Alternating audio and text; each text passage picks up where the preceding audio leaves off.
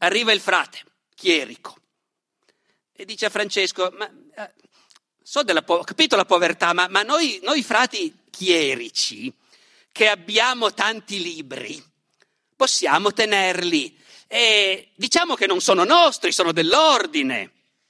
Risposta di Francesco. Ti dico, fratello, che questa è stata ed è la mia prima e ultima volontà, che nessun frate deve possedere nulla se non il vestito come è concesso dalla regola, con la cintura e le mutande.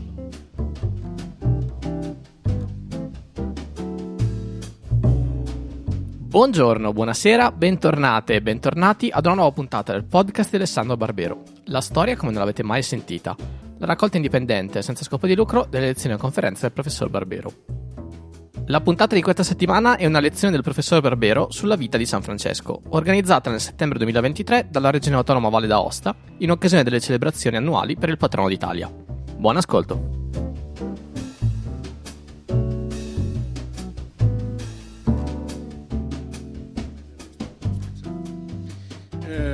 Non dovrei dire neanche questo, ma sappiate che anche questa sera Barbero è venuto qui in amicizia e questa conferenza è un regalo che lui fa alla Valle d'Aosta ai Valdostani. Quindi io adesso vi presento.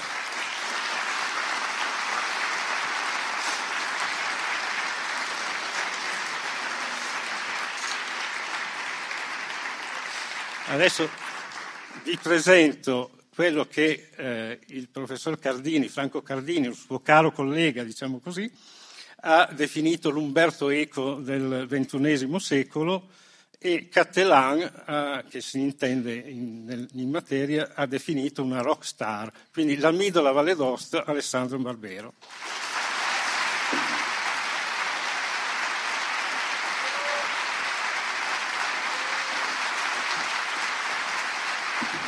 Buonasera.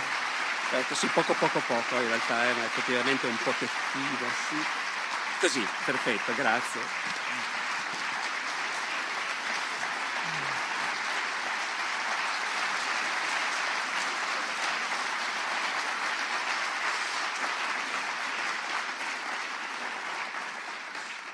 Beh, grazie della fiducia. Allora, San Francesco, l'invenzione di San Francesco.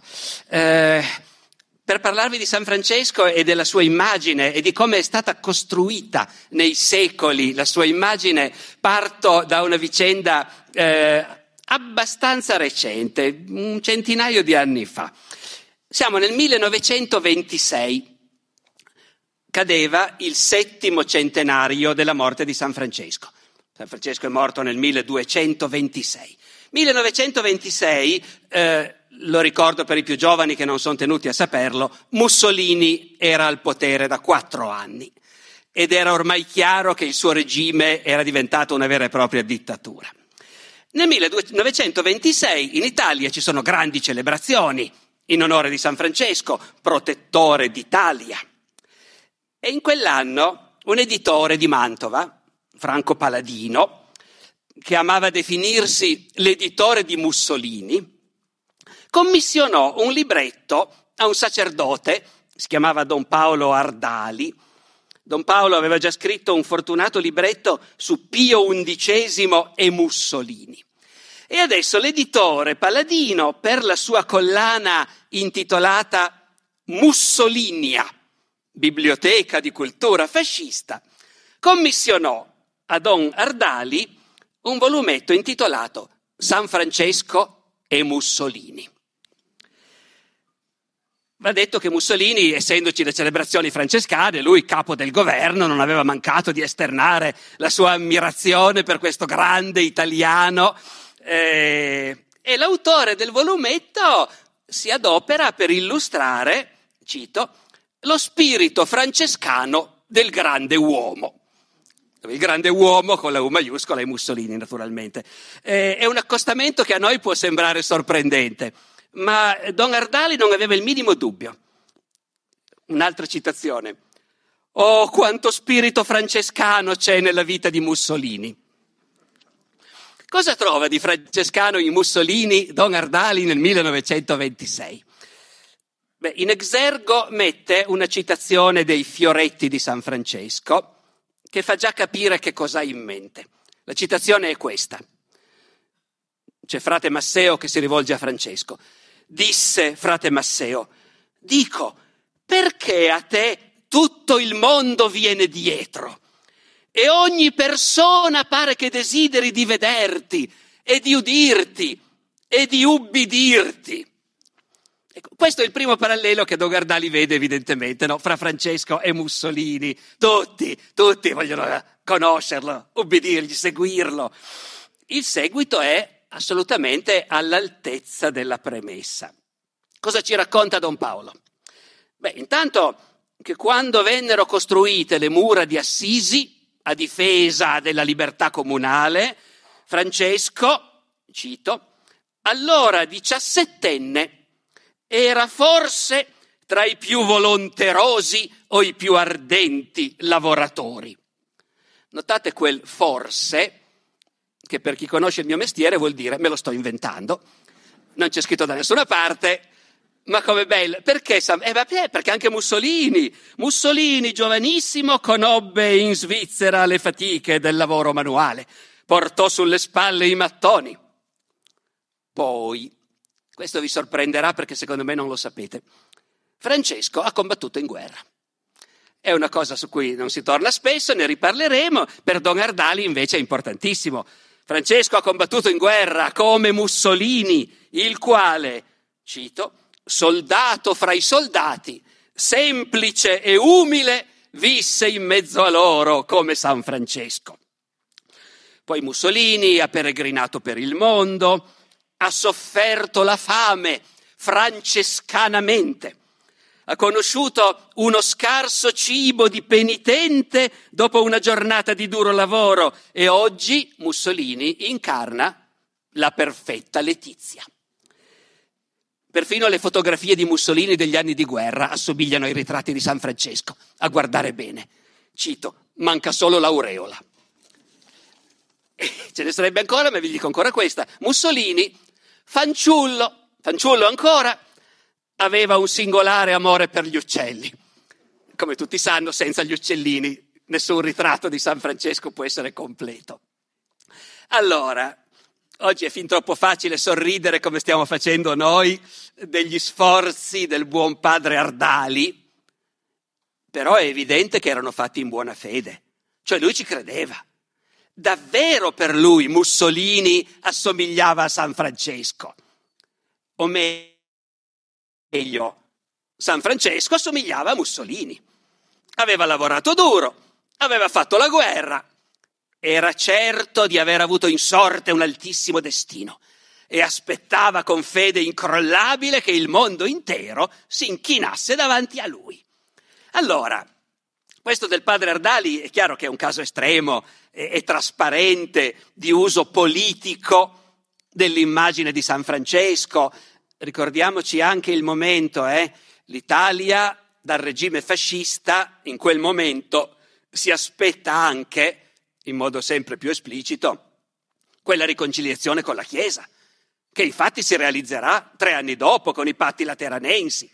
Quindi ci sta che il mondo cattolico italiano si senta dire con piacere che tra San Francesco e Mussolini, tutto sommato, un parallelo c'è, due grandi italiani.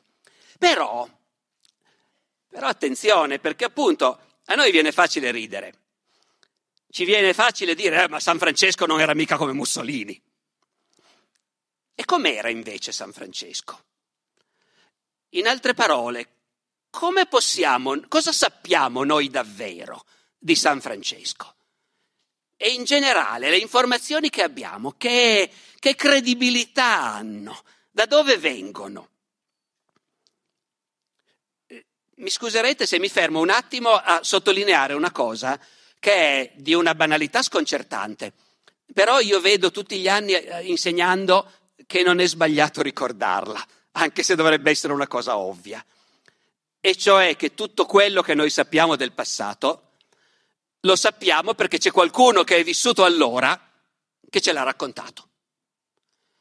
Poi certo possiamo avere delle informazioni anche di altro genere, gli scavi archeologici, gli edifici, le opere d'arte, le monete, tutto ci dà delle informazioni, però il grosso delle nostre informazioni su una persona vissuta nel passato deriva dal fatto che i suoi contemporanei ci hanno parlato di lui. Senza questo non sapremmo niente. O meglio, no, mi correggo. Noi possiamo conoscere una persona del passato anche se quella persona ci ha parlato essa stessa, se noi sentiamo la sua voce. E noi la voce di San Francesco in realtà la sentiamo.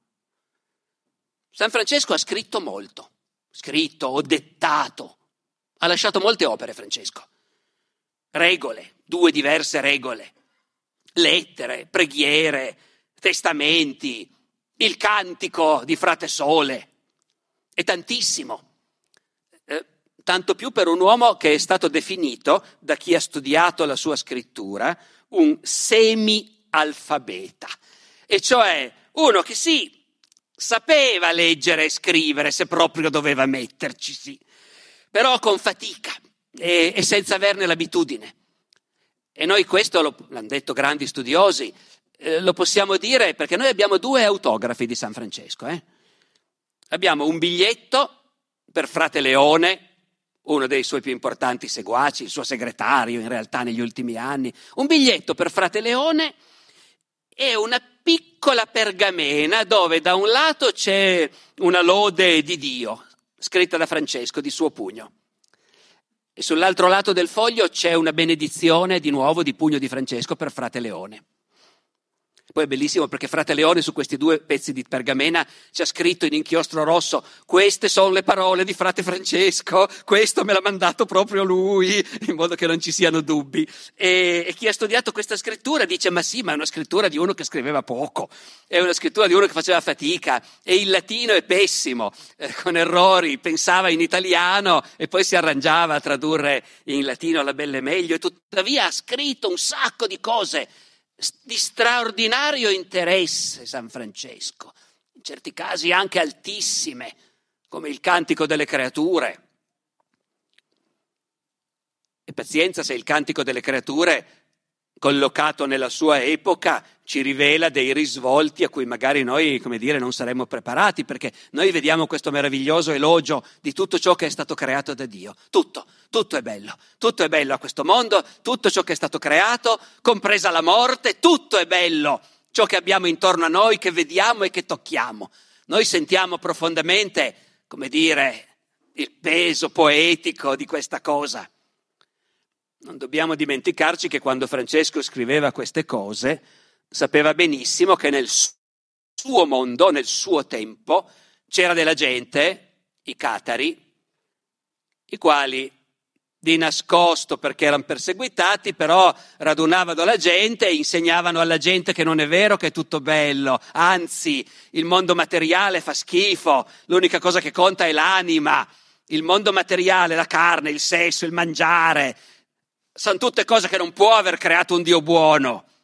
Ci deve essere stato un Dio maligno che ha creato i nostri corpi, che poi si ammalano e vanno in putrefazione. Questo dicevano i catari e molta gente li stava a sentire. E Francesco lo sapeva quando scrive invece no, è tutto bello e c'è un solo Dio, buono. Dopodiché però appunto questa produzione straordinaria, interessantissima di Francesco ci parla della sua spiritualità, ma non ci dice niente della sua vita concreta. Chi era? Cosa ha fatto? Dove è stato? Come è vissuto? Cosa gli è successo? Che impressione faceva agli altri? Per sapere queste cose, noi ci dobbiamo basare sulle testimonianze di altri che l'hanno conosciuto e che ci hanno parlato di lui, d'accordo? Ed effettivamente quelli che l'hanno conosciuto si sono affrettati a raccontare chi era Francesco e a scrivere per noi, per i posteri, quello che si ricordavano di lui. Dunque tenete conto che Francesco, morto come vi dicevo nel 1226, il 3 ottobre, è uno di quelli che sono stati fatti santi subito, canonizzato fulmineamente. Era chiaro a tutti che era un personaggio di una statura incomparabile, non c'era mai stato nessun altro santo di quel livello. Lo fanno santo subito, con un processo di canonizzazione a Roma, fulmineo. Dopodiché, quando si proclama un santo, fa parte della procedura che qualcuno scriva la sua vita. Perché la proclamazione del santo vuol dire anche noi dobbiamo prenderlo a esempio, tutti devono conoscerlo. Quindi Papa Gregorio IX incarica un francescano della vecchia guardia, uno che si chiamava Tommaso da Celano, e uno che aveva conosciuto San Francesco e che era un un frate colto, sapeva scrivere in un ottimo latino, e Tommaso da Celano è incaricato dal Papa di scrivere la vita di San Francesco.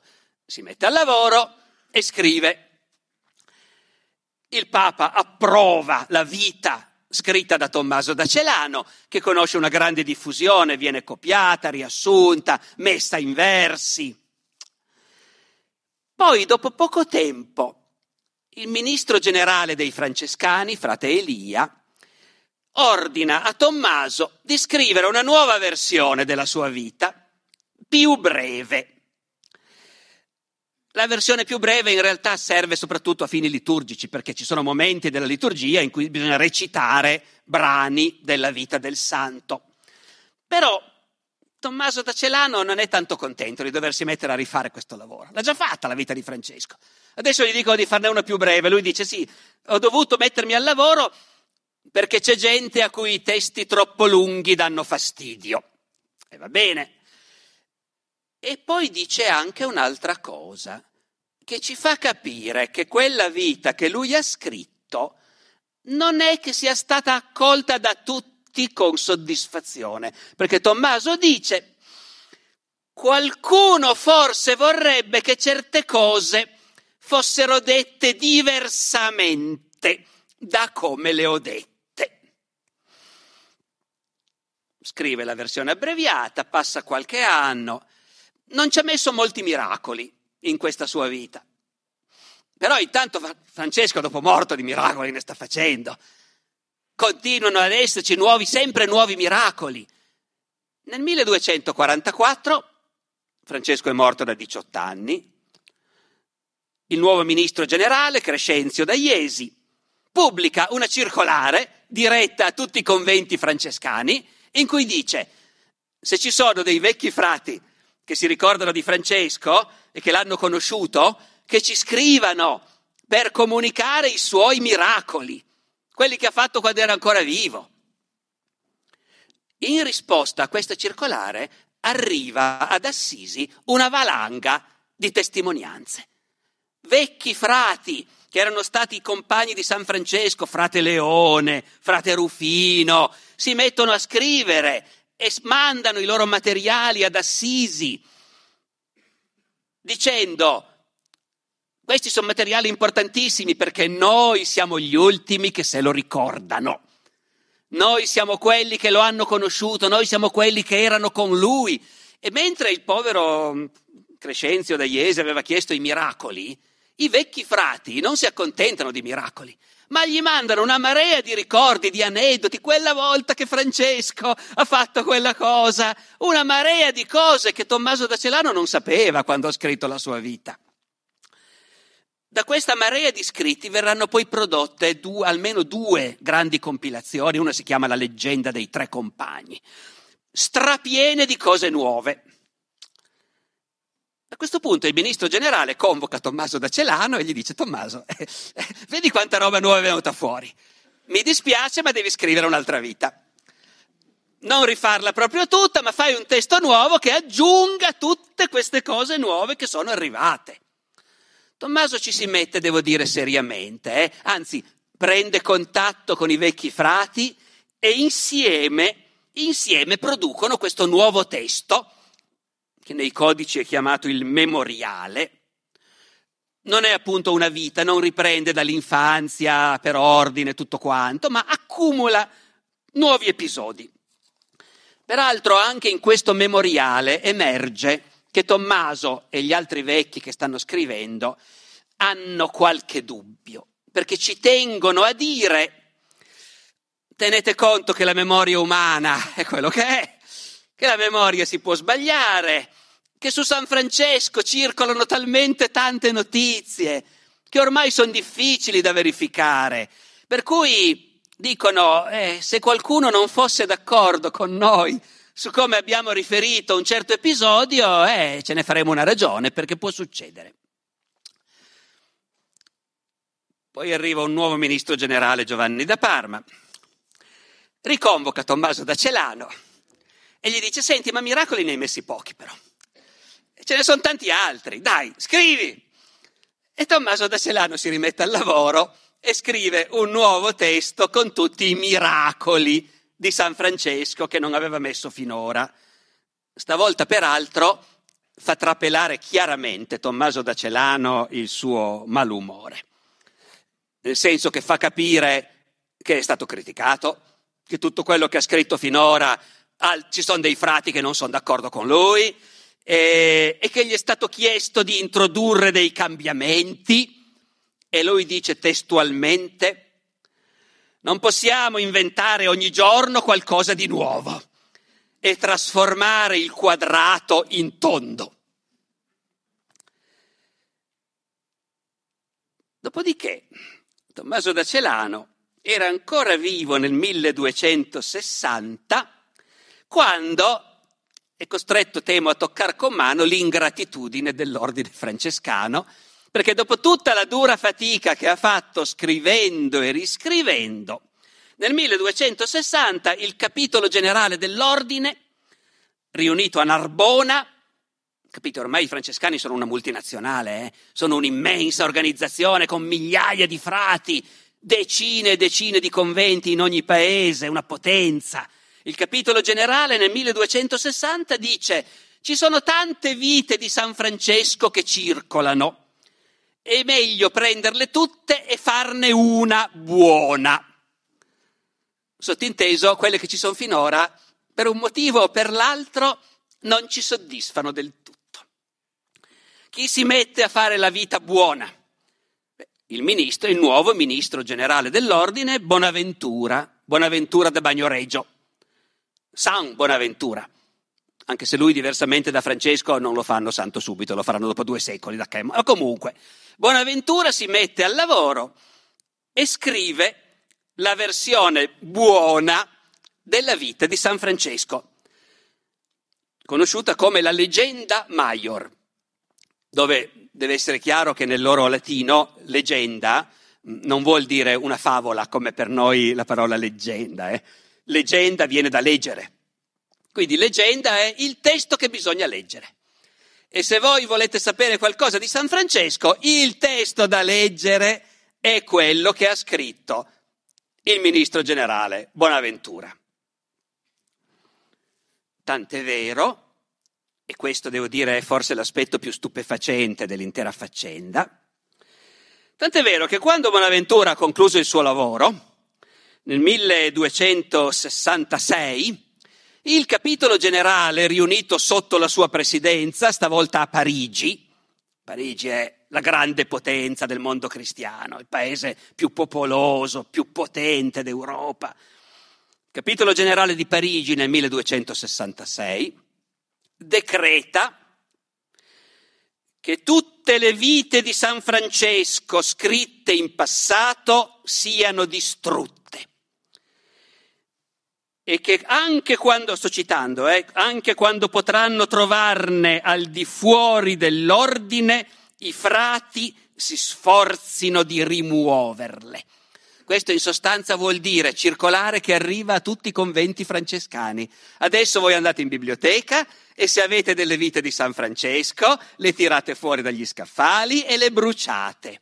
Ma non solo, andate in giro per le biblioteche degli altri e se riuscite a trovare qualche vita di San Francesco, senza troppo farvi notare, le fate sparire.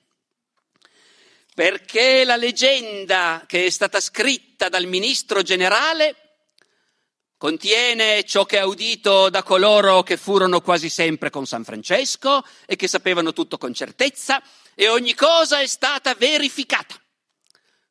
Ergo, adesso c'è la vita di San Francesco, le altre non sono inutili, sono dannose. Le facciamo sparire tutte. E la cosa straordinaria è che questa operazione effettivamente riesce.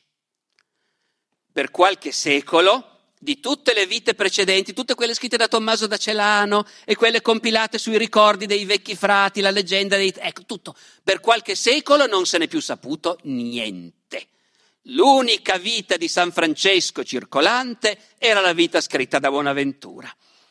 E a quella si sono ispirate anche le più grandi operazioni di divulgazione dell'immagine di San Francesco, gli affreschi di Giotto della Basilica Superiore ad Assisi, oppure i fioretti di San Francesco, che come forse non tutti sanno non sono mica un'opera di San Francesco, eh, sono stati scritti molto tempo dopo, nel 300, e sono una raccolta di episodi che si basa appunto sull'unica versione ufficiale, la leggenda Maior di San Bonaventura. Solo nel Settecento ha cominciato a saltare fuori qualche singolo manoscritto di tutte quelle tante vite di cui vi ho raccontato, che erano state fatte sparire, sì, ma per fortuna, diciamo, non con totale successo.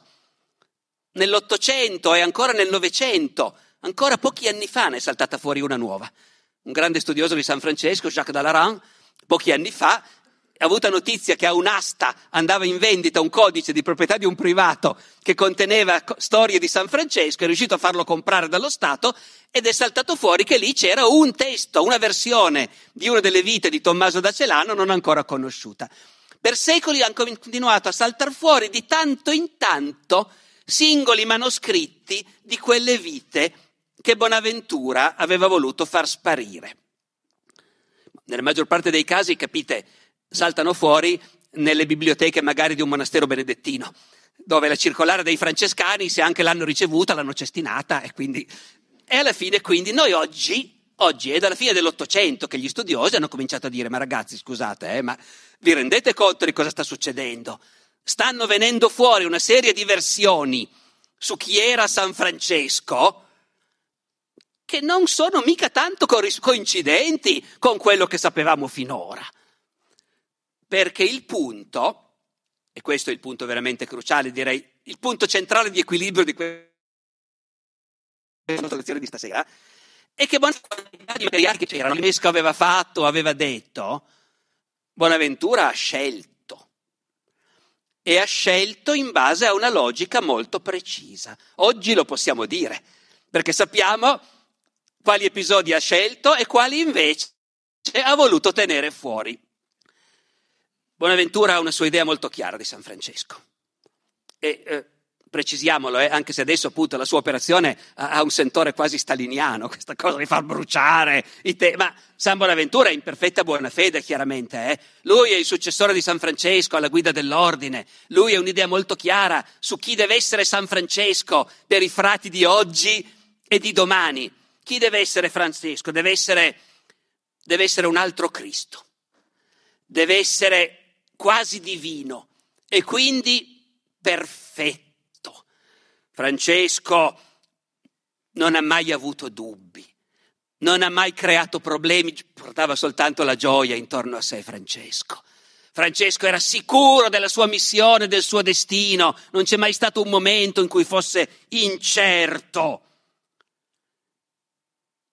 Va anche detto che San Francesco, se era un altro Cristo, era anche inimitabile naturalmente. E questo, e questo, non dispiace poi troppo ai frati che qualche anno dopo la morte di Francesco si rendono conto benissimo che lui era, era eh, lui sì, certo, lui poteva andare scalzo. Noi i sandali li mettiamo. Lui poteva dire i libri non servono a niente, ma noi abbiamo le cattedre universitarie, i libri li usiamo. Lui poteva dire bisogna abitare in capanne di frasche. Noi abbiamo dei bei conventi e l'ordine funziona meravigliosamente così. E noi, è chiaro che lui era inimitabile. È arrivato, se n'è andato, ci ha lasciato il suo ricordo. Ed è importante, come dire, non sottolineare troppo, però in quante cose l'ordine francescano è diventato diverso da quello che Francesco aveva in mente all'inizio e che i vecchi frati tanto tempo prima si ricordavano. San Francesco, poi daremo degli esempi più concreti, eh, ma facciamo un ventaglio rapido delle cose su cui San Francesco è stato sconfitto. San Francesco ha sempre insistito sul fatto che i frati non dovevano possedere niente, ma niente vuol dire niente. E per non dormire all'aperto d'inverno si potevano fare una capanna di frasche. Adesso appunto i frati vivono in conventi di pietra e mattoni, sobri, semplici, ma l'Europa è piena dei conventi dei frati.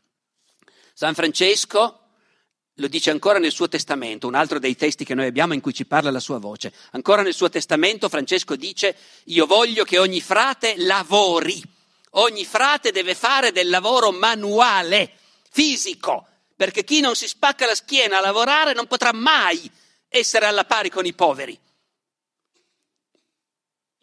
Dopo la morte di Francesco i frati, se lavorano, fanno fanno il mio lavoro, insomma, fanno i professori universitari, eh, fanno gli intellettuali, ma certamente nessuno di loro fa più del lavoro manuale. San Francesco avrebbe voluto addirittura all'inizio che lui e i frati rimanessero laici, poi lo convincono a farsi fare la tonsura e entrare nella Chiesa, però insiste comunque che anche se chierici, ma i nostri non devono essere chierici colti, perché la gente colta si dà delle arie, e noi invece dobbiamo essere davvero come gli ultimi, come i barboni, ma davvero come loro. Qualche anno dopo la morte di Francesco, un capitolo generale decreta che d'ora in poi, nell'ordine francescano, non potrà entrare nessuno che non abbia la maturità classica. Anacronismo, ma insomma, la, la licenzia eh, magistrale, ecco. In altre parole, a un certo punto San Francesco, se si fosse ripresentato per entrare nell'ordine, non avrebbe avuto i requisiti per entrare. Ancora, tutta la storia del rapporto con Chiara e con le altre ragazze.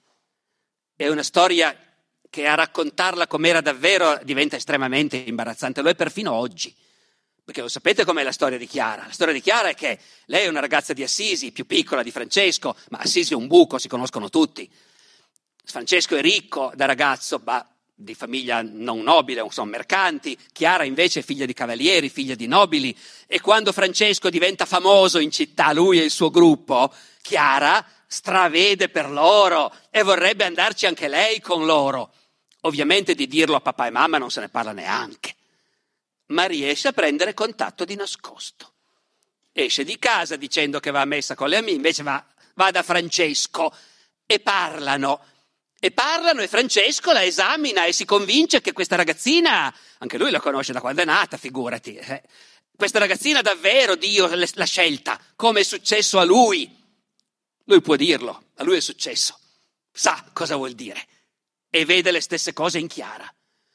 E quindi quando Chiara gli dice io però, io non resisto, io voglio stare con voi, voglio fare come fate voi. E Francesco le dice va bene, scappa di casa ti aiuto io, scappa di casa, vieni da noi, nella nostra chiesetta di San Damiano, ti ospitiamo noi. E Chiara scappa, la fanno scappare di casa. Cioè, capite, San Francesco è uno che fa scappare le minorenni di casa. Dove sarebbe oggi? Ecco. E infatti anche allora ovviamente arrivano i genitori, il padre, i suoi amici, armati, te- tempestando, Chiara si deve attaccare all'altare per evitare che la strappino via. Poi alla fine, alla fine Francesco ha un tale successo in quel momento che la famiglia di Chiara è costretta a rassegnarsi. Però, però la Chiesa a Chiara dice che bella cosa che volete essere le sorelline dei frati, bellissimo, siamo assolutamente d'accordo. Ovvio che non andrete a lavorare ai mercati generali e a dormire per terra sotto i portici come fanno loro, eh? perché le ragazze per strada non le vogliamo vedere. Quindi adesso noi vi daremo dei bei monasteri, voi starete chiuse dentro questi monasteri, farete le suore di clausura e lì pregherete tanto per i vostri fratelli francescani, sarà bellissimo. E Chiara e le sue sorelle alla fine fanno questo, diventano suore di clausura. Insomma, ce ne sono tanti di momenti della storia di Francesco che creano un po' di problema se tu hai deciso che Francesco deve essere una figura rassicurante. Noi siamo i francescani e lui, lui, dopo Cristo c'è stato solo lui. Lui ci insegna tutto e non ci insegna i dubbi e neanche a far scappare le minorenni di casa, ma ci insegna la perfetta letizia e la sicurezza del nostro destino, del fatto che noi siamo i prediletti di Dio. Dopodiché, tutto questo ve lo sto dicendo in generale, voi siete liberi di credermi o di non credermi, quindi è ora che vi racconti qualcuno degli episodi che Bonaventura decide di non includere nella leggenda Maior. Vabbè, tanto per cominciare tutta la faccenda della giovinezza di Francesco, perché Tommaso da Celano aveva scritto che Francesco era stato educato molto male, da genitori che pensavano solo al successo, solo ai soldi. E lui aveva preso esempio da loro, era cresciuto maleducato, presuntuoso. Tommaso da Celano a questo punto ne approfitta per dire, e mica solo lui, eh? i giovani d'oggi sono tutti così. Guardate che roba, le parolacce le imparano fin da bambini, crescono credendo che tutto gli sia dovuto le brutte cose le imparano già dall'adolescenza, anzi ancora già da bambini. E la lamentela sui giovani d'oggi e sul declino dell'educazione è una cosa antica come il mondo, come sapete. Dopodiché, dopodiché Tommaso su questo ha informazioni precise, anche gli altri, eh? anche gli altri vecchi compagni nei loro testi su questo insistono molto. Francesco, fino a 25 anni, quindi non per un po', eh, ma fino a 25 anni, da un lato ha fatto il mercante, come il padre, Faceva il mercante, stava a bottega, faceva soldi, era bravo, era in gamba, faceva un sacco di soldi. Il papà orgogliosissimo. Meno orgoglioso il papà però perché mentre il papà e la mamma i soldi li nascondevano sotto il materasso, Francesco li spendeva.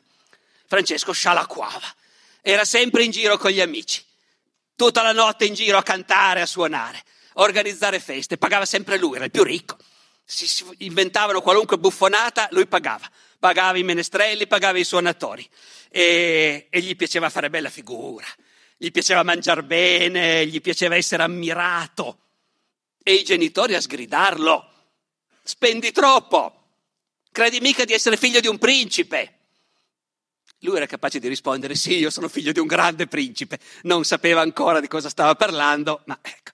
E si vestiva elegantissimo, anche troppo, perché quella era un'epoca che era sensibile al fatto che le classi sociali dovrebbero stare ciascuna al suo posto e che anche se hai tanti soldi, però se sei un mercante, certi tessuti di super lusso o certe pellicce, se sei un mercante non è di buon gusto metterli, quelli sono per i nobili. I mercanti devono stare al loro posto. E invece Francesco si vestiva troppo bene per un mercante. C'è questo episodio specifico, è una sciocchezza, eh, ma ve lo cito perché è quel tipo di cosa che uno non può aver inventato. Gliel'ha raccontato qualcuno che l'aveva visto. Francesco non solo vestiva abiti fatti di tessuti costosissimi, ovviamente non si compravano gli abiti fatti, eh, te li facevi fare, ma siccome gli piaceva farsi notare, si era inventato questa cosa, che in un abito di tessuto costosissimo ne faceva cucire un pezzo fatto invece di tessuto da quattro soldi, che non valeva niente per il gusto del contrasto e di farsi notare dalla gente.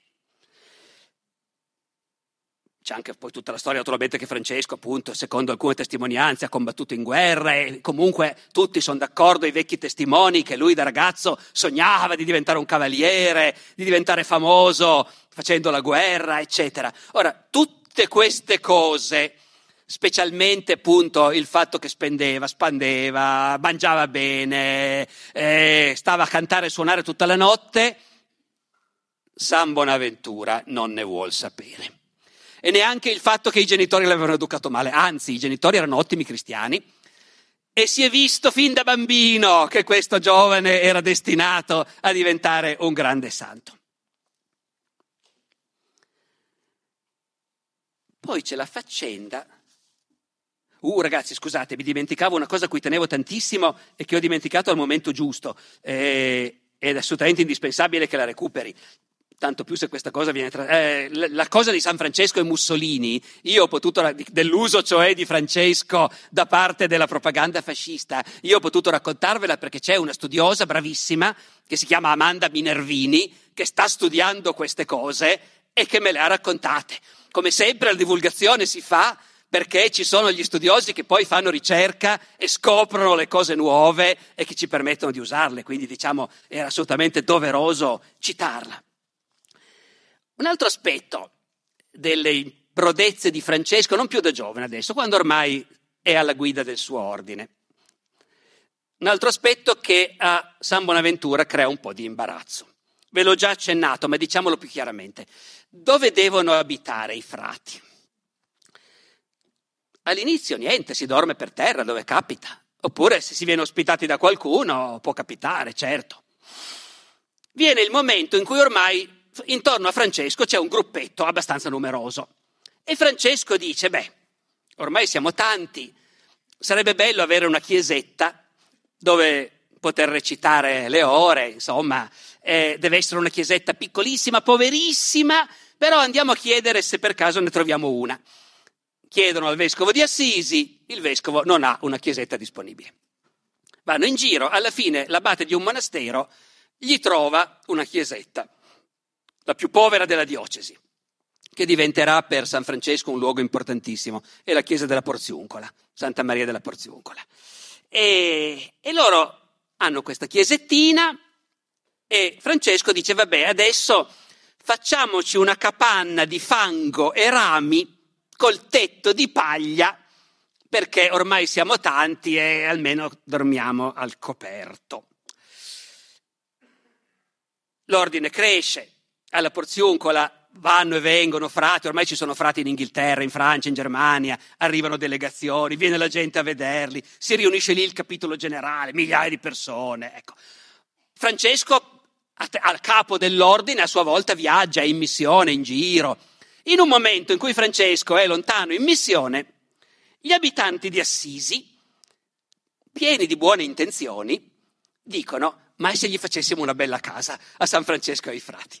vanno tutti quanti pieni di entusiasmo alla porziuncola, tirano giù la casetta di fango e di rami e costruiscono una bella casa di mattoni e calce, no, di pietra e calce, scusate, siamo in Umbria, e coperta di tegole.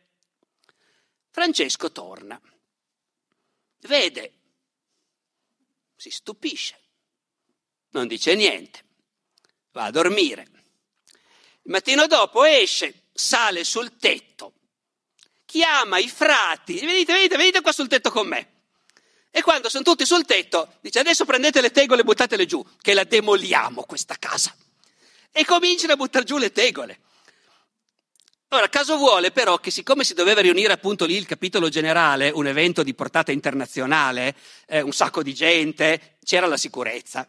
Eh, il comune di Assisi aveva mandato dei cavalieri a sorvegliare la situazione. I cavalieri vedono questo matto che è salito sul tetto e stanno demolendo la casa, giustamente si preoccupano, vanno lì e dicono Francesco, no, guarda, eh, noi, Francesco, no, noi non, abbiamo, non vogliamo possedere niente, non dobbiamo, dico, ma non è, non è vostra, è del comune di Assisi la casa.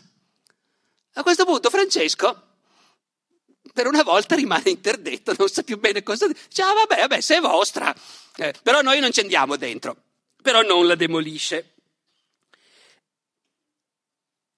Un'altra volta Francesco si era già dimesso dalla guida dell'ordine, questa cosa me la tengo per ultima, ma sappiate che Francesco a un certo punto si è dimesso, eh? se n'è andato, non dico sbattendo la porta, ma quasi. Ha fatto nominare un nuovo ministro generale, Pietro Cattani, dicendo io ti considero d'ora in poi il mio capo, ti ubbidirò in tutto. Figuratevi naturalmente, il, il, poveraccio in realtà si trova continuamente Francesco che gli spiega cosa deve fare e va bene. Eh, anche in questo caso Francesco si era assentato e il ministro generale, essendoci ormai un immenso andirivieni di frati alla porziuncola, anche lui cost- dice costruiamoci una casa, sentite. Si mettono tutti al lavoro, cantiere aperto. Francesco torna, quando si sveglia al mattino sente tutto questo chiasso dei frati che sono al lavoro al cantiere costruendo la casa. Si informa. Che state facendo? Dice, ah, costruiamo. Oh. Divieto totale. Sospendete la costruzione, non si fa niente. E stavolta specifica anche, proprio perché qua vengono i frati da tutte le altre sedi. E che figura ci facciamo se vedono che noi abbiamo costruito? Si metteranno a costruire anche loro.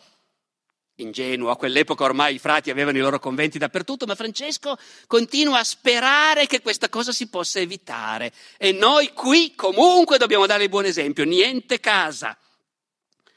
Mi ripeto, ma perché succede talmente tante volte, un'altra volta sta andando a Bologna, sta andando a Bologna, entrando in città, sente qualcuno che parla della casa dei frati. Dice, come la casa dei frati? Eh sì, sì, eh, adesso hanno una casa, ah, la casa dei frati, quindi è loro, gli appartiene, non vado più a Bologna. Cambia strada, non va più a Bologna. E manda l'ordine di uscire tutti. Gli dicono, ma avremmo alcuni malati, quelli, anche i malati, fuori. Noi non dobbiamo possedere case. Questa cosa è talmente spesso ripetuta che Bonaventura non osa censurarla proprio del tutto al posto di tutti questi racconti, a un certo punto mette una frasetta, sì, la povertà era importantissima e certe volte dava ordine di demolire o di abbandonare le case quando notava qualcosa di troppo lussuoso, dice Bonaventura. E vedete la sfumatura. Basta aggiungere tre parole e la cosa un pochettino cambia già di significato. A Francesco non interessava sapere se erano lussuose o no. Oh, fra parentesi, non posso resistere eh, questa faccenda appunto è stata tal, povero Francesco è stata talmente dimenticata questa sua ostilità verso le case che se andate a rivedere il film di Rossellini Francesco Giullare di Dio vedrete che purtroppo appena Francesco ha il suo gruppetto la prima cosa che Rossellini gli fa dire è adesso dobbiamo costruire la nostra casetta. E poi si va avanti a parlare dei buoni pranzetti che si cucineranno eccetera eccetera L'altro tema scottante, su questo davvero Bonaventura non accetta compromessi, di queste cose non parlerà per nulla, è il tema dei libri. I libri sono un problema per Francesco da un doppio punto di vista. Da un lato, come vi dicevo, Francesco ha una grande diffidenza verso quelli che hanno studiato. Quelli che hanno studiato diventano per forza presuntuosi, non potranno mai sentirsi davvero nel fondo dell'anima allo stesso livello dei poveracci. E invece noi dobbiamo essere dei poveracci come loro. I frati che hanno troppa voglia di studiare, al momento del bisogno si troveranno le mani vuote, che pensino alla virtù piuttosto. L'altro problema e che naturalmente non è stata ancora inventata la stampa. I libri sono tutti scritti a mano e quindi sono carissimi. Un libro costa migliaia di euro. E quindi a maggior ragione è contrario alla povertà il fatto di avere dei libri. E tuttavia, per, anche questo ci dà l'idea di come l'ordine a un certo punto è cresciuto sfuggendo di mano a Francesco. A un certo punto cominciano ad arrivare anche dei chierici, quindi gente dotta che vuole entrare nell'ordine. E lui non riesce a tenerli fuori, forse non ci pensa neanche. Tanti frati a un certo punto sono gente che ha studiato e quel che è peggio che vorrebbe continuare a studiare e che è abituata a maneggiare i libri e vorrebbe continuare a maneggiare i libri. E tutta una serie di ricordi dei vecchi sono di quella volta che è arrivato quel cretino da Francesco a chiedergli se poteva tenere dei libri. Ce ne varie versioni. Arriva il frate, chierico, e dice a Francesco, ma, eh, so po- ho capito la povertà, ma, ma noi, noi frati chierici, che abbiamo tanti libri, possiamo tenerli. E diciamo che non sono nostri, sono dell'ordine. Risposta di Francesco. Ti dico, fratello, che questa è stata ed è la mia prima e ultima volontà, che nessun frate deve possedere nulla se non il vestito come è concesso dalla regola, con la cintura e le mutande. Nient'altro. C'era l'altro frate, che aveva, era, non era ancora tanto avanti negli studi, aveva cominciato a studiare, gli piaceva studiare, eh, leggeva il Salterio, che era la raccolta di preghiere, di testi sacri che si usava a scuola come libro di testo per imparare il latino. No? Leggeva il Salterio, ma non, era ancora, proprio, non se n'era ancora impadronito. E, e, questo frate è andato da Francesco e gli ha detto anche lui: Ma io vorrei tanto avere un Salterio per continuare a esercitarmi. Francesco gli ha risposto una cosa complicatissima, che adesso provo a riassumervi, mi sono chiesto prima come fare a raccontarla, apparentemente parla d'altro. Dice Francesco, hai presente Carlo Magno, Carlo imperatore, e Rolando e Oliviero e i paladini, tutti quei forti guerrieri che hanno avuto gloriose vittorie contro gli infedeli e che poi sono morti da martiri. Parentesi. Cosa credete che leggesse San Francesco da ragazzo? Quando i soldi li aveva e gli piaceva fare la bella vita, ma sognava anche la gloria e le avventure. E questo leggeva, tra l'altro sapeva il francese San Francesco, eh? Tutti i vecchi si ricordano che quando era molto contento si metteva a cantare in francese. E, e il francese è la lingua delle canzoni di gesta, delle gesta dei paladini, di Rolando, della battaglia di Roncisvalle. Queste cose leggeva Francesco da ragazzo e le ha ancora in mente da grande. Perché gli sta parlando di questi? Questi grandi eroi hanno fatto grandi cose e sono giustamente gloriosi.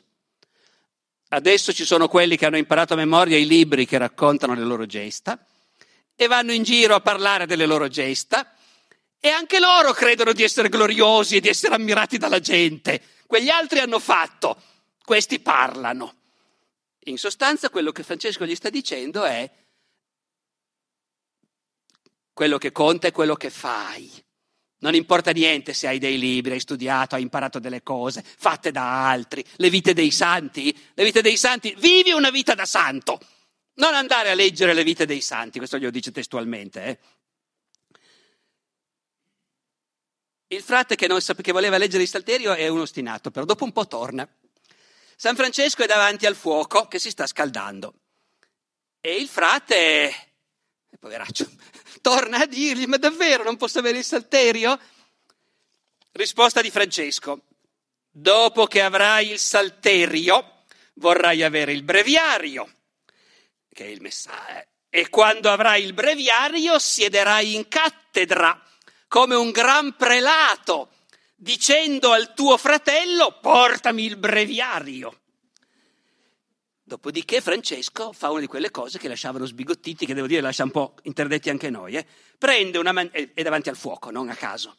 Prende una manciata di cenere dal camino, se la spalma in testa e si mette a dire io sono il breviario, io sono il breviario. E il frate rimase stupefatto e vergognoso, come noi, perché onestamente, appunto, eh, Francesco ogni tanto un po' sconcertante era. Va da sé che di tutto questo nella leggenda Maior di Bonaventura non troverete neanche un accenno. Come non troverete un accenno, restando sempre sui libri, sui libri sacri, a quella volta che è arrivata da loro, a San Damiano, nella loro chiesetta, è arrivata una vecchietta a chiedere l'elemosina. E la vecchietta era la mamma di uno dei frati del gruppo.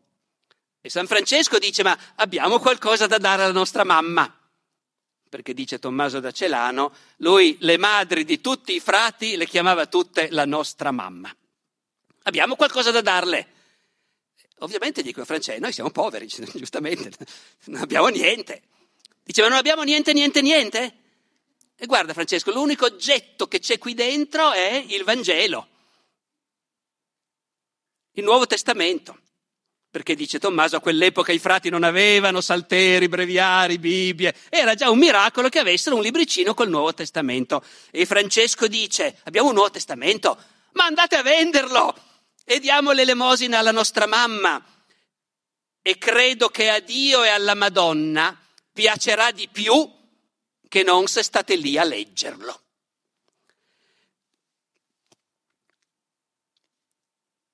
L'epitome della ricchezza naturalmente è il denaro.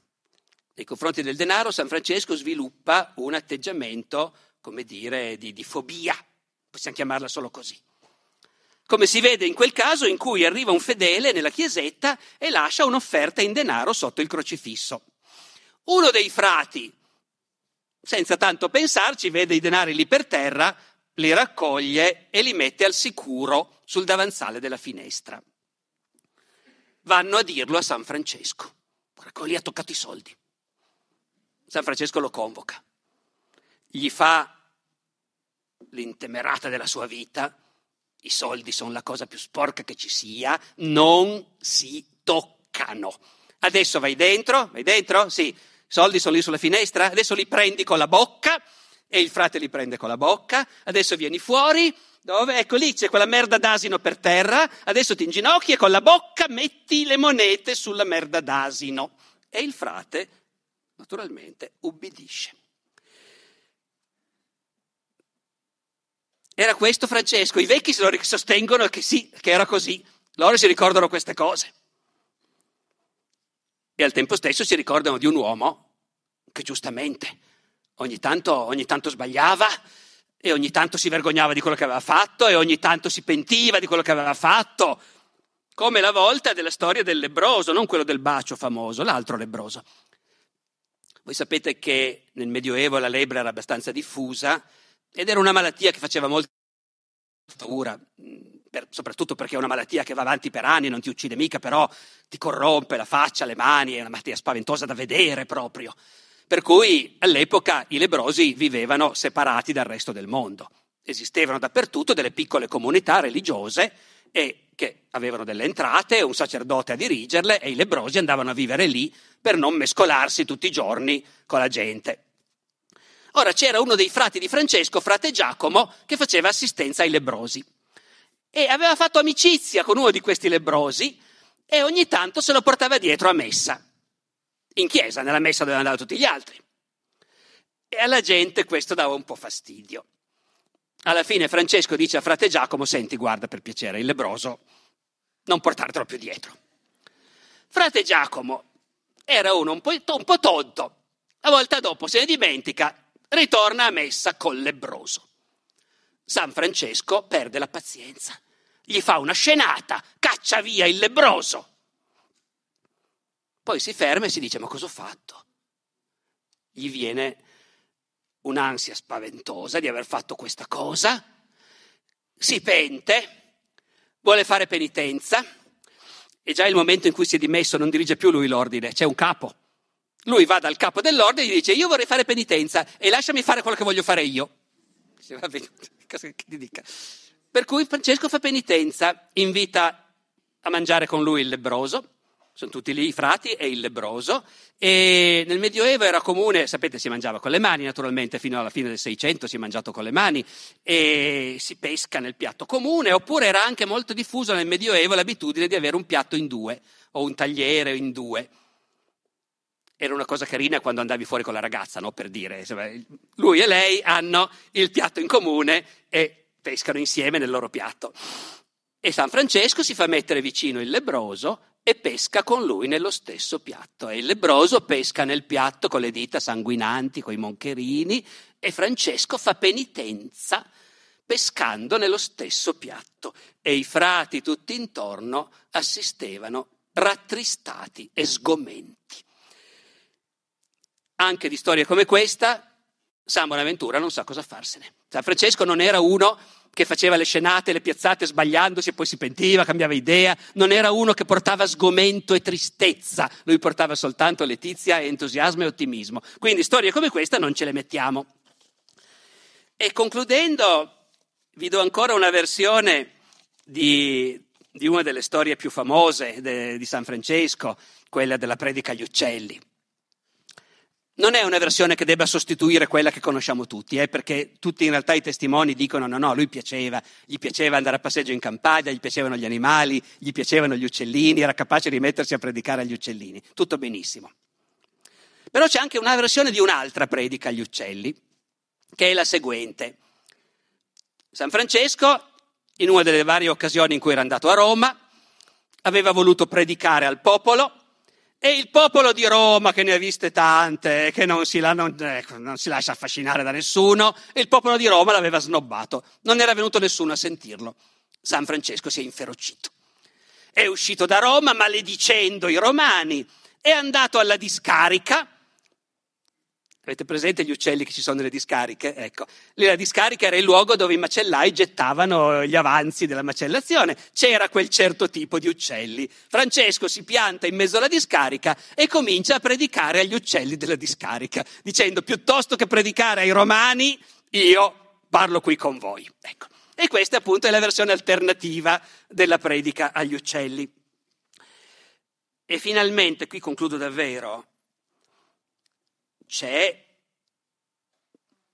completamente censurato da Bonaventura, appunto, tutta la vicenda drammatica della decisione di Francesco di abbandonare la direzione dell'ordine. Perché Francesco a un certo punto, voi capite, lui ha cominciato con quattro amici, poi sono diventati otto, poi sono diventati dodici, fantastici come gli apostoli. E poi ne arrivavano altri, e altri, e altri. E lui c'è stato anche un momento che si è fatto prendere dall'entusiasmo. Eh? Sognava che Dio gli aveva promesso che il suo ordine sarebbe stato diffuso in tutto il mondo, avrebbe portato la buona novella, il buon esempio, si è dato da fare, ha mandato missioni in giro per allargare l'ordine. E poi a un certo momento si è accorto di cosa stava facendo. E si è detto, ma io questa roba non la volevo. Non era questo che volevo. Una multinazionale con migliaia di membri, gente colta, professori universitari, sta già succedendo Sapete cosa sta succedendo? Che dato che comunque un ordine come quello francescano è un formidabile pool di personale qualificato, è, è, messo alla prova da una regola durissima, e al Papa e ai cardinali a un certo punto viene naturale dire ma dobbiamo nominare un vescovo in quella certa città dove il posto è un po' difficile, ma se trovassimo un bravo francescano che va a fare il vescovo? A un certo punto Francesco lo convocano a Roma per porgli il problema, lui si sforza di dire no, no, no, assolutamente no, non fate vescovi i miei frati. Non c'è niente da fare, dopo un po' ci sono i frati che diventano vescovi. Se per quello ci sono anche i frati che diventeranno inquisitori, perché personale qualificato ce n'è bisogno in tanti ruoli. E allora Francesco a un certo momento dice io questa roba qua non la volevo non esce dall'ordine? No, non esce dall'ordine, si limita a dimettersi dicendo appunto al povero fra Pietro Cattani comanda tu e io ti ubbidirò in tutto. E, e poi rimane lì, rimane lì a, a rodersi e a polemizzare e a andare a dire ma la regola che c'è adesso è stata approvata dal Papa ma non è mica quella che volevo io, ma ci sono delle cose che mi hanno cambiato e io la povertà la intendevo in un altro modo. E, e poi c'è quella volta che dice si deve celebrare il capitolo generale alla Porziuncola. E Francesco ci sta andando con un altro frate e gli dice, sai, sai quando mi sentirei davvero un vero frate minore? Ecco, immagina che mi chiamino al capitolo e io vado e mi dicano di, di, predicare a tutto il capitolo riunito, di guidarli, e io, io mi metto a predicare come sono capace io, che sono un uomo ignorante, non sono mica bravo a parlare a così tanta gente dotta. E immagina che mi fanno predicare, e poi quando ho finito si mettono tutti a rumoreggiare e mi dicono va via, va via, non ti vogliamo, non sei degno di guidarci e mi cacciano via vergognosamente. Ecco, dice Francesco, in quel momento mi sentirei davvero un vero frate minore. Insomma, non è uscito dall'ordine, ma ci siamo quasi. Poi non è uscito dall'ordine perché l'ordine Dio gli ha garantito che avrebbe avuto successo in tutto il mondo e lui ci deve credere. Quindi, anche se in questo momento quel successo non gli piace, però, però ci crede che cambierà. Gli ultimi colloqui di Francesco con Dio sono sul tema Dio gli dice, lo so che l'ordine sbaglia, è corrotto, è pieno di difetti, lo so, lo so, guarda Francesco, però, ma io ti garantisco che andrà meglio, ecco, ti garantisco che andrà meglio.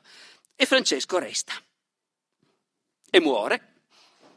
E bisogna scrivere la sua vita per raccontare ai frati futuri chi era Francesco e cosa voleva davvero e comincia quella storia che io vi ho raccontato dall'inizio, Tommaso da Celano e così via, finché non arriva Bonaventura e decide che Francesco è solo quello lì e non quest'altro. Salvo che qualcuno nell'ordine che si ricorda che le cose non erano proprio così e che c'è qualcosa che non va bene, qualcuno nell'ordine rimane e rimarrà ancora a lungo fra 200 e 300, nell'ordine ci sono ancora sempre quei rompiscatole che dicono sì, ma lui non voleva questo. Guarda lì che roba, abbiamo tutte le scarpe. E lui non solo andava scalzo lui, perché sì, certo lui andava scalzo, ma lui era inimitabile. No, non era inimitabile, lui voleva che andassimo tutti scalzi. Voleva la capanna di frasche, guarda lì. Ecco, ci saranno parecchi, una minoranza però, che si ricordano questo e che dicono dovremmo fare come voleva lui davvero li chiamano gli spirituali. E invece c'è la maggioranza che trova che l'ordine è una cosa meravigliosa che svolge una funzione fantastica, ed è tutto vero, eh? l'ordine ha una funzione formidabile, è un pilastro della Chiesa, è un pilastro della cristianità, fa una grandissima opera di assistenza, di consiglio, di cultura, di governo anche, e abitano tutti in bellissimi conventi. Li chiamano i conventuali, questi per i quali va bene così e lui sta bene là dov'è nella leggenda Maior, simile a Cristo, inimitabile, ci protegge da lassù, ma mica potete pretendere che andiamo scalzi come andava lui, dai. Lui poteva farlo e noi no.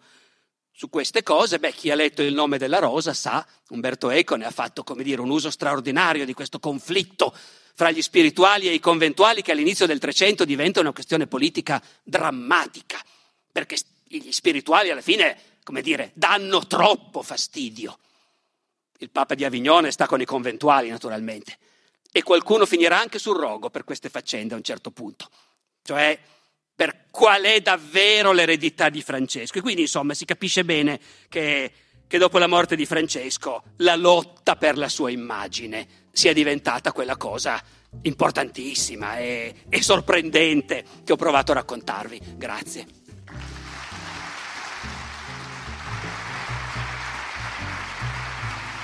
Grazie per aver ascoltato questa puntata. Nella descrizione dell'episodio trovate il link al video originale su YouTube della Regione Autonoma Valle d'Aosta. Se questa puntata vi è piaciuta, vi invito al prossimo palco del mercoledì, l'evento settimanale della community del podcast, in cui faremo quattro chiacchiere in libertà su questa puntata e su altri argomenti di attualità, cultura e tutto quello che ci passa dalla testa, con un punto di partenza ma senza destinazione. Ci sentiamo mercoledì alle 21, il link è in descrizione. La musica è come sempre la bossa antigua di Kevin MacLeod in Competech.com, pubblicata con licenza Creative Commons CC BY 4.0. Ci sentiamo la settimana prossima con una nuova puntata del podcast di Alessandro Barbero. Ciao!